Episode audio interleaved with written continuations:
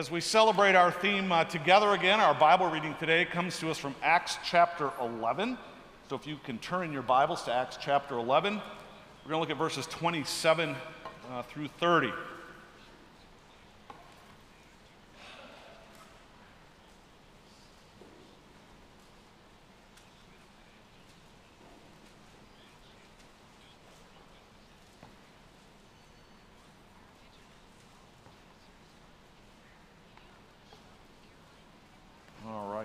Um, we want to uh, read together.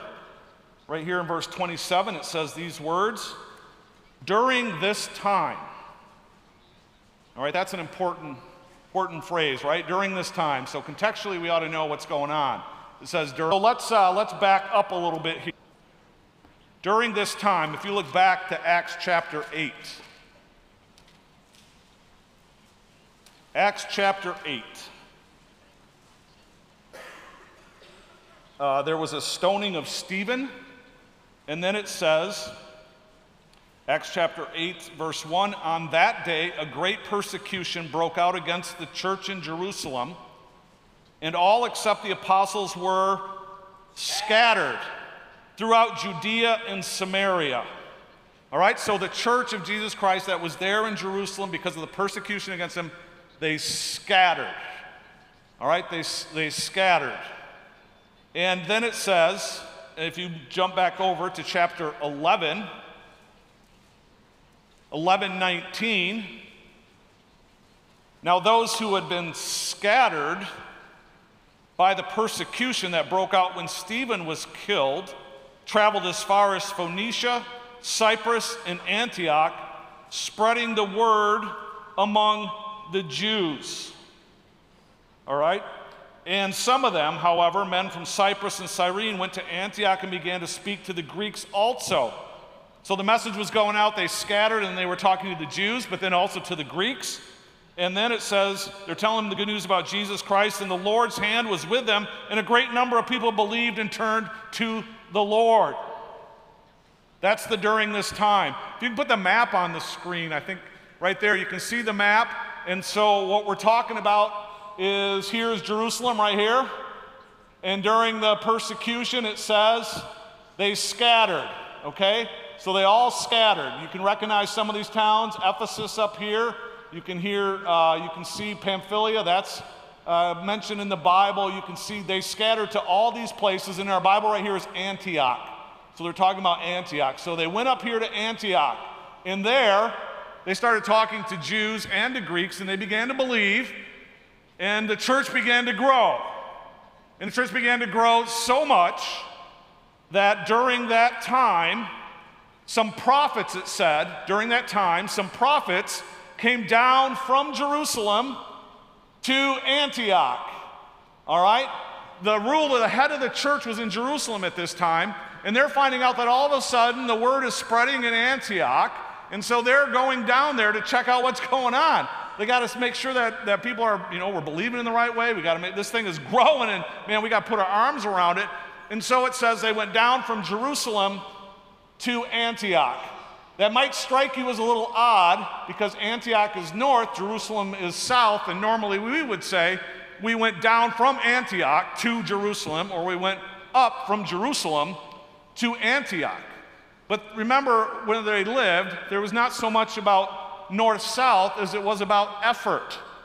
And so, if you had to go from, from Jerusalem to Antioch, you walked down.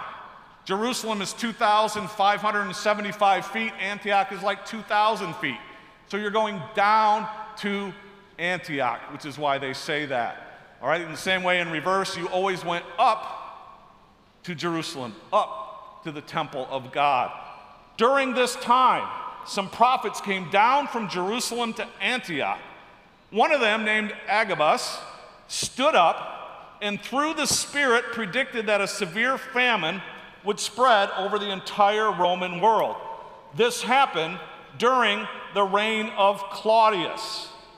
The disciples, as each one was able, decided to provide help for the brothers and sisters living in Judea. This they did sending their gift to the elders by Barnabas and Saul. This is the word of the Lord. Thanks be to God.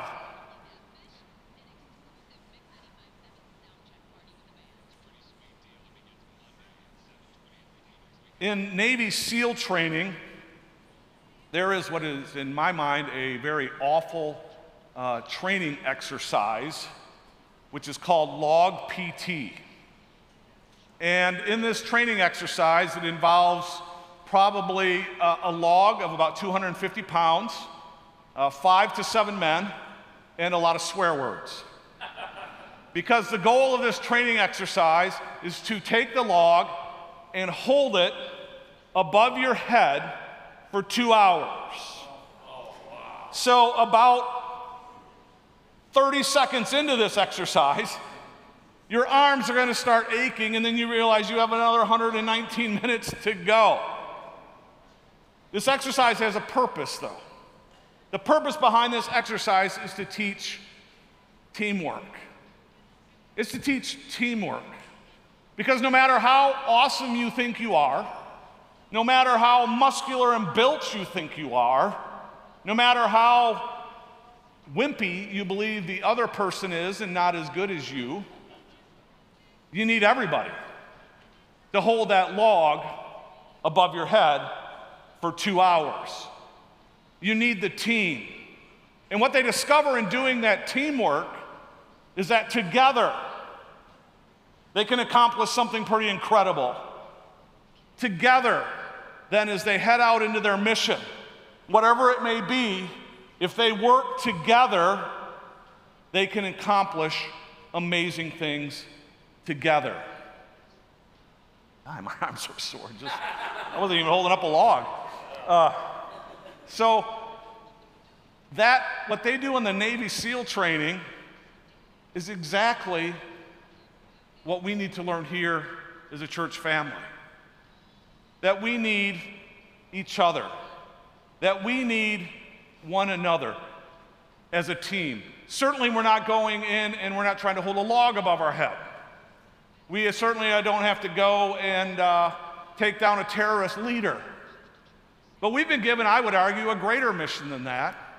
And that we, as God's people, the called out ones, the church of Jesus Christ, are called to look at this world, and when we see brokenness in this world, and when we see hurt, and when we see the pain, and when we see this world moving in a direction that is opposite of the ways of God, we step into this world to make sure that this world reflects what God's will is on earth as it is in heaven.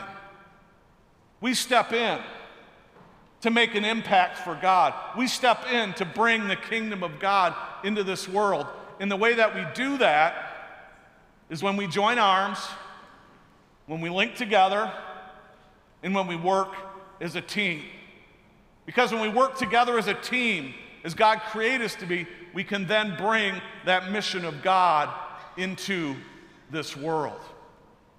That's what we see happening here in our Bible reading this morning, here uh, in Acts. It's played out amongst this early church as we see that this is God's design for his people. Luke records for us that, that a uh, prophet stood up, Agabus, and he said there's going to be a severe famine that would spread over the entire Roman world. And then Luke records for us that this happened during the reign of Claudius. Claudius was emperor between 51 and 54 AD. The historical records that we have from the time of Claudius do not tell us, uh, tell us that there was not a worldwide famine that took place at this time. But what the records do tell us that in the whole of the Roman Empire during this time, from, from Judea over to Rome, down to Africa, into Egypt, that there was a succession of bad harvests. There was a succession of food shortages that just happened over again and again and again. So, what it seemed like what was happening throughout the entire Roman world, that there was a great famine. People were going hungry. And it is recorded that this was the largest, the great famine was the largest that ever occurred in the Roman Empire during this time under Claudius. That's the historical record. Most likely, the cause of this was due to the fact that the Nile River was experiencing fluctuations. We know that the Nile River was a source of grain and a source of food. We see that in the story of Joseph, don't we, in the Old Testament? The famine came uh, out of Egypt.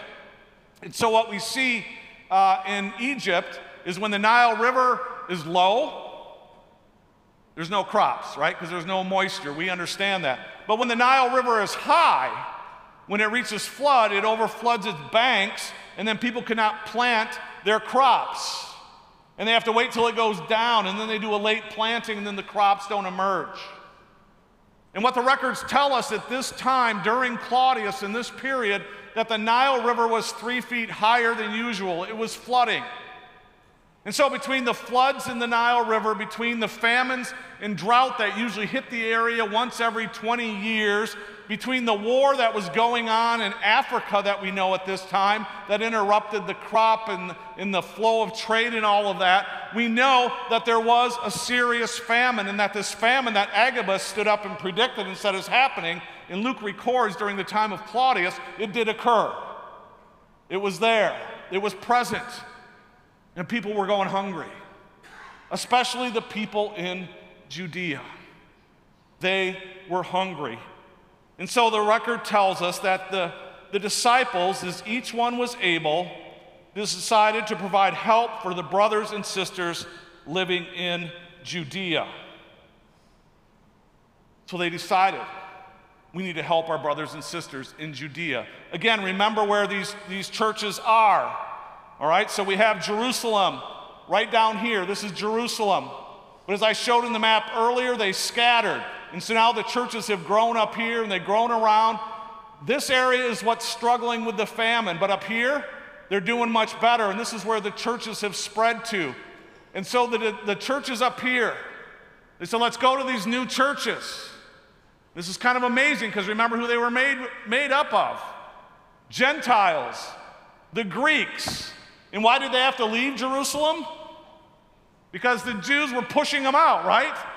They were getting pushed out, they were getting they were scattered. But now all of a sudden there's a crisis among the Jewish Christians in Jerusalem, and these churches up here are now called to help them. They said, We need to help them. We need to create an offering. We need to gather some supplies for them. Because the prices you could get grain, but the prices were much higher. During this time, again, the historians tell us that, uh, that a didrachma, uh, uh, if you wanted to spend a didrachma to buy your grain, it would cost you six didrachmas to buy your grain. How about that? Now, most of you are probably not very um, immersed in didrachmas of the uh, day, right? So if you're buying a modius of grain, uh, actually what it meant was it was eight times. Eight times the price. So imagine walking down to Meijer today and you have to spend $20 for bread. For a loaf of bread, $20. You're buying a gallon of milk, $28 for a gallon of milk. Just imagine what kind of hunger might be amongst us, what kind of pain we might be feeling. And that's what's going on down here. So the churches up here said, well, we're going to take care of that. We'll help them. And that was, that was the call on their life. It says the disciples, as each one was able, decided to provide help for the brothers and sisters living in Judea. And so Paul, who was a missionary to those churches, makes that his mission to collect this offering, which is known as the Jerusalem offering. And it runs throughout the entire New Testament, throughout Paul's letters, because they're all crafted, they're all written during this period. And so there's an undercurrent in a lot of the letters of this. We saw this in Galatians as we read through Galatians. Galatians 2, if you have your Bibles open. If you look at Galatians chapter 2, Galatians 2, verse 10. Paul tells us right here in 2, verse 10. I'm going to start actually with verse 9. Uh, James, Cephas, and John, those esteemed pillars, All right, James, Peter, and John, those esteemed pillars, gave me and Barnabas the right hand of fellowship when they recognized the grace given to me, and they agreed that we should go to the Gentiles, that we should go to those churches, to those places. And all they asked in verse 10 was that we should continue to remember the poor. And that's the very thing I, sh- I said I was eager to do. Who are the poor? The poor in Jerusalem, who are experiencing the famine. They're saying when you go north, when you go to those churches, one of the things that you can do is remember the poor that is here. And Paul says, I'm going to, we'll remember the poor. We'll, we'll put our mind to that mission. 1 Corinthians 16, verses 1 through 4. 1 Corinthians 16, 1 through 4, Paul talks about this. He says, Now about the collection for the Lord's people. What's the collection for? It's for the poor, it's for those who are hungry, for those who are in Jerusalem. Do what I told the Galatian churches to do. On the first day of the week, each one of you should set aside a money in keeping with your income, saving it up so that when I come, no collections will have to be made. Paul is saying, I want you every day, every time you, every week, take some of your money, set it aside, set it aside, set it aside. then when I come, I'll be able to take what you have. Rather than getting a one time offering, I'll have an offering that you guys have just worked together that has been able to grow week after week after week. And Paul says, I want you to collect this offering, set it aside. Second Corinthians, Second Corinthians 8 and 9, Paul is talking and he's bragging on the Macedonian churches. Why is he bragging on the Macedonian churches? He says in verse 8, verse 1 Brothers and sisters, we want you to know about the grace that God has given the Macedonian churches. In the midst of a very severe trial, their overflowing joy and their extreme poverty welled up in rich generosity. For I testify that they gave as much as they were able and even beyond their ability, entirely on their own, and they urgently pleaded with us for the privilege of sharing in the service of the Lord to the Lord's people. It's about this offering in Jerusalem. You He's saying, look at the Macedonian churches. They didn't have much, they didn't have anything, but what did they do? They gave out of their poverty, and they wanted to help. They wanted to help, and so they gave. So here Paul is talking about that again. And then in Second Corinthians, uh, sorry, Romans 15, Romans 15 25. Paul tells these words uh, to us. He says, Now, however, I'm on my way to Jerusalem in the service of the Lord's people there. For the Macedonia and Achaia, they were pleased to make a contribution for the poor among the Lord's people in Jerusalem. They were pleased to do it, and indeed they owe it. Uh, and indeed they owe it to them. For if the Gentiles have shared in the Jews' spiritual blessing, they owe it to the Jews to share with them their material blessings.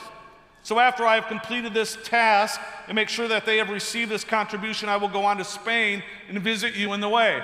So Paul is receiving the offering. He says, I'm going to Rome, I'm going to Jerusalem, I'm taking this offering to those people. And as we finished up in, you see in Acts 21, verses 19 and 20, Acts 21, 19 and 20, Paul says these words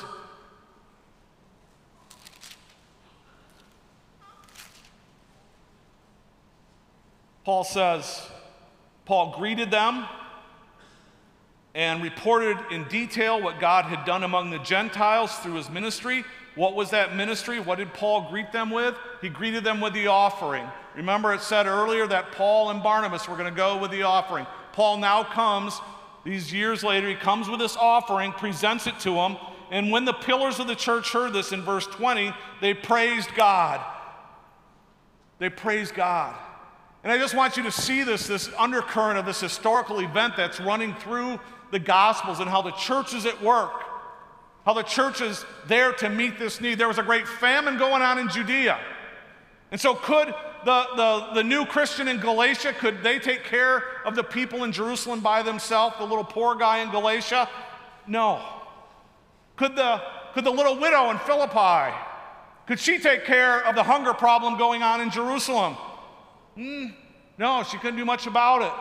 What about, the, what about the young family in Ephesus who are just going, eking out a day to day living? Could they take care of the situation in Jerusalem? It would be probably not.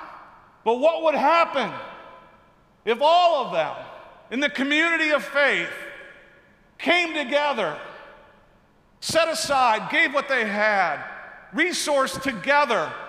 Could they come up with an offering? Could they come up with a way to help the hungry who were down in Jerusalem? And the answer, of course, is a resounding yes. yes. They could. They could help. They could make a difference. And I want, to, I want you to see that in the life of this early church, that this is God's design for His church. That God's people are given their time, they're given their talent, they're given their resources, and God calls them as His people is his presence here on earth. That's who we are. That's the mission that he's given to the church. He says, I want you as my people to come together with what I put in your hands because there is no problem, there is no issue, there is nothing happening in this world that I haven't provided the resources for to take care of. And where did I put these resources? In my church. My church has them. And they're to be the presence, to be Christ's presence in the world today. So when there's a situation that is far from the kingdom of God, when there's hurt, when there's pain, when there's injustice, my church's resource to come together, to step in, and to make an impact. To make an impact. A huge impact. That's who we are as the church, that we do this together. And when we do it together, and we are far more impactful than what we could do on our own.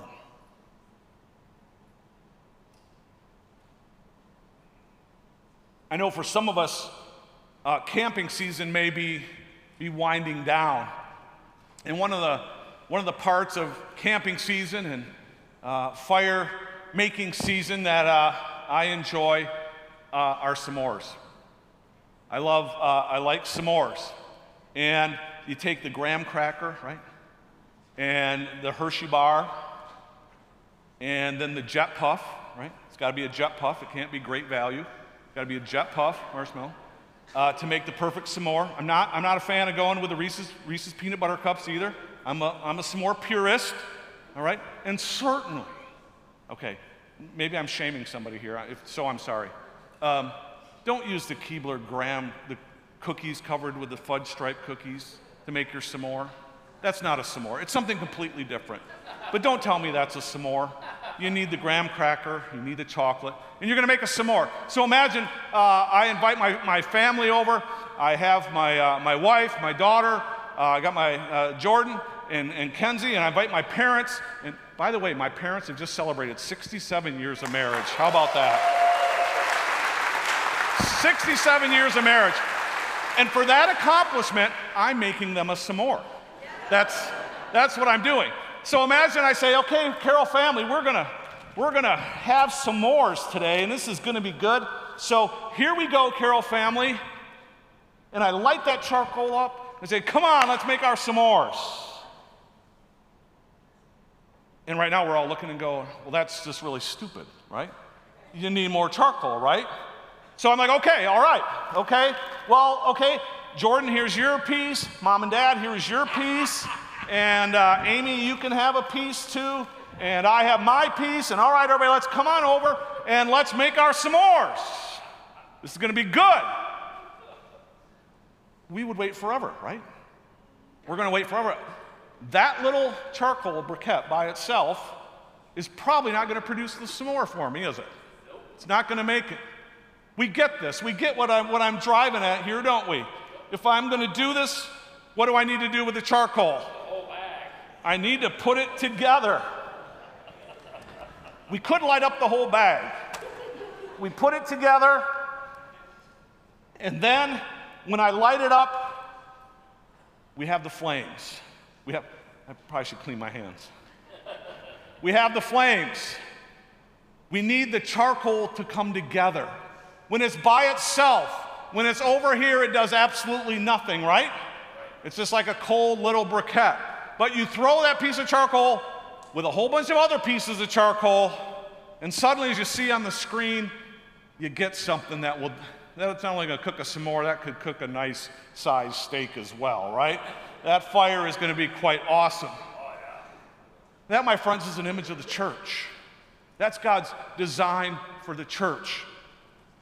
Yes, we may be individual pieces of charcoal, but by ourselves, we're not very powerful. But when we come together as a community, and we pool our resources and we come together, we start cooking. We start cooking. We get on fire. And that's what I love about the church. Because I remember when God came and He gave us a vision, He said, You know what? I want you to bring, I want you to bring the gospel to the, to the children here in Walker. Like, what?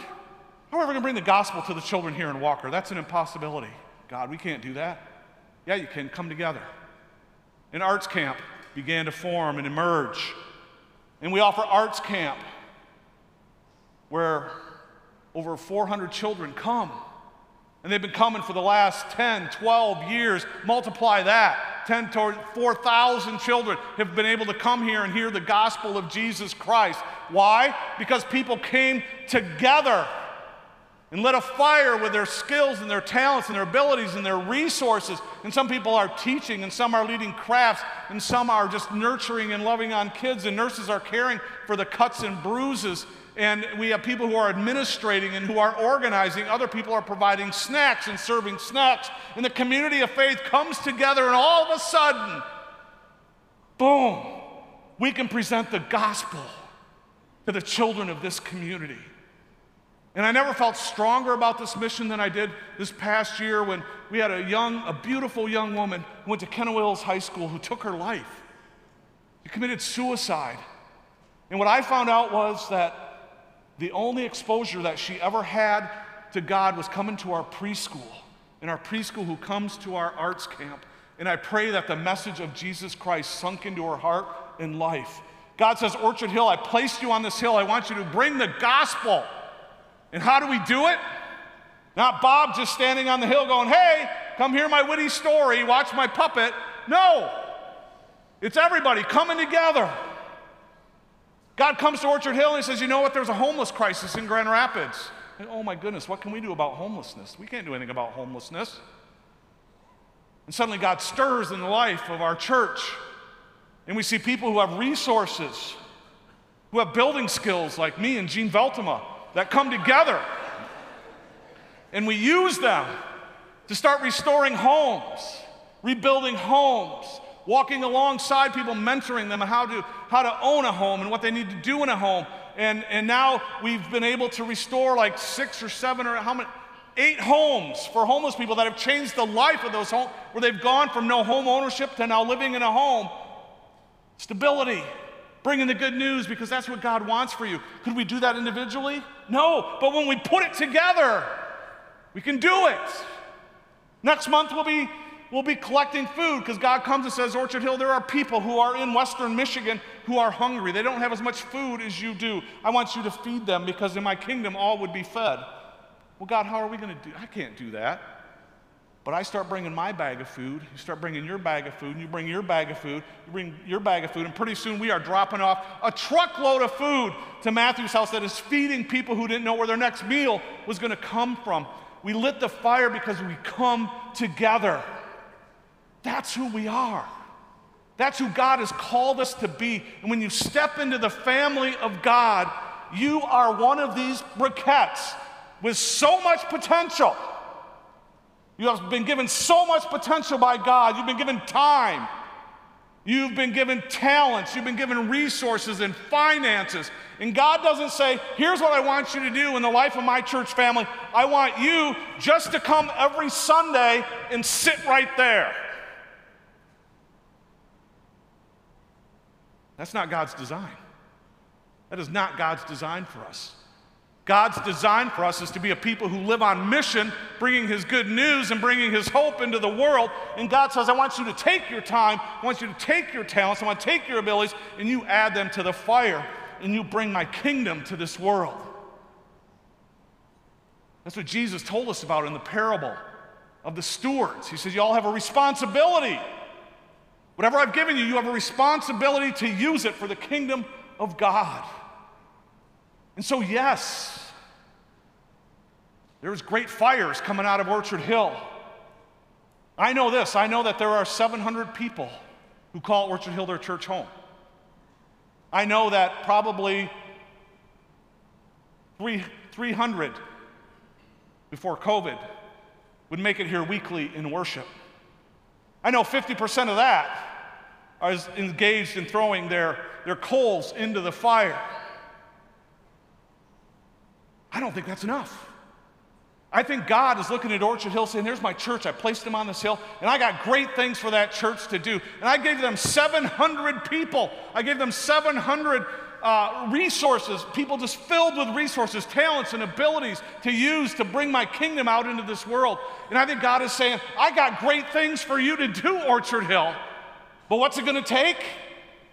It'll take all of us coming together, recognizing who we are and who we serve and the responsibility we have. Every year, I have this conversation with the governing board when we assess where Orchard Hill is at. And my thing is, I, I always say to them, I go, oh, I can begin to list all the things that God is bringing to us for Orchard Hill to make an impact. But the one thing we need is people. I don't know that all in our church have aligned their lives with God's purpose to seek first His kingdom to seek first his kingdom, and my first priority will be to use my gifts, my time, my talent, my treasures, and come together with a community of faith so we can light a fire and change this world for God. That's what God's calling us to do. That's who we are. And I think to just take your little coal and keep it over here, I'm sorry, friend, that's radical disobedience. You can't find that anywhere in the scriptures. And as your pastor, I'm telling you this, right? I'm telling you this. If you want to align your life with God's ways and God's purposes, it's not to be a little coal that's just sitting out here. You need to bring your coal and you need to throw it into the fire because this is who you are. God tells us in Ephesians, He says, You, you are God's workmanship which means you were created by God, given all your talents, your abilities, your resources, seen by Him. You were given, you are God's workmanship, you are His handiwork, created in Christ Jesus. Why? To do good works, to bring the kingdom of God in the world. Why did God create us? He created me to be a coal, just as He needs me, to do good works that God prepared in advance for us to do. You were on the mind of God before you were even born. And He says, I'm going to place you in my community, Orchard Hill Church family. In the year 2021, I'm giving you just all the resources that you need for just this time because there's going to be situations, there's going to be places that need to look more like my kingdom, and I'm going to use you with your community to make a difference, to make an impact. And so, my question is quite simple for us today. As we come back together, will you choose to use your resources? Will you choose to use your time, your talent, your treasures, all that God has given you to come together, to light a fire here on the hill so that this church can have an astonishing impact where everybody will be able then to point their finger and go, there's the presence of God. Will you join that mission? God, I want to thank you for, for the example of this early church who, in difficult days where they were persecuted, uh, where they were without themselves, and yet, God, they stood together as an example for us today. And God, may we hear Paul boasting about the Macedonian churches May we hear him boasting about the believers in Antioch. And God, may we be inspired. May that, may that cloud of witnesses before us, God, uh, just uh, perk, perk our uh, abilities to do the same. And so, God, I ask that from this community of faith, that right now, your spirit would stir in each one of us, giving us a vision, uh, giving us just a stirring to want to serve you and with a vision of how to serve you. Because this is where we belong. We don't belong out in the world. You didn't create us to build big bank accounts. You didn't build us to uh, be the most popular. You made us to serve you. and to serve your kingdom. So, God, as we, we think of who you made us to be, we may have been out there being lost, being caught in the ways of the world. And I ask in this morning hour that you would turn us around and that we would hear your voice calling us, calling us home. That you would that we would hear your voice that just says, seek first. Come and serve me. Because there's no better place that we can be than to follow the example of Jesus Christ who laid down his life to serve others. And God, that's what we do in this household of faith. That's who we are in this household of faith. And so in this morning hour, God, we ask your forgiveness for the ways that we have turned towards the things of this world, adapted uh, our hearts and our mission to the things of this world. And I just ask that in this morning hour, and that in this time, we would hear your gentle voice just calling us to come home.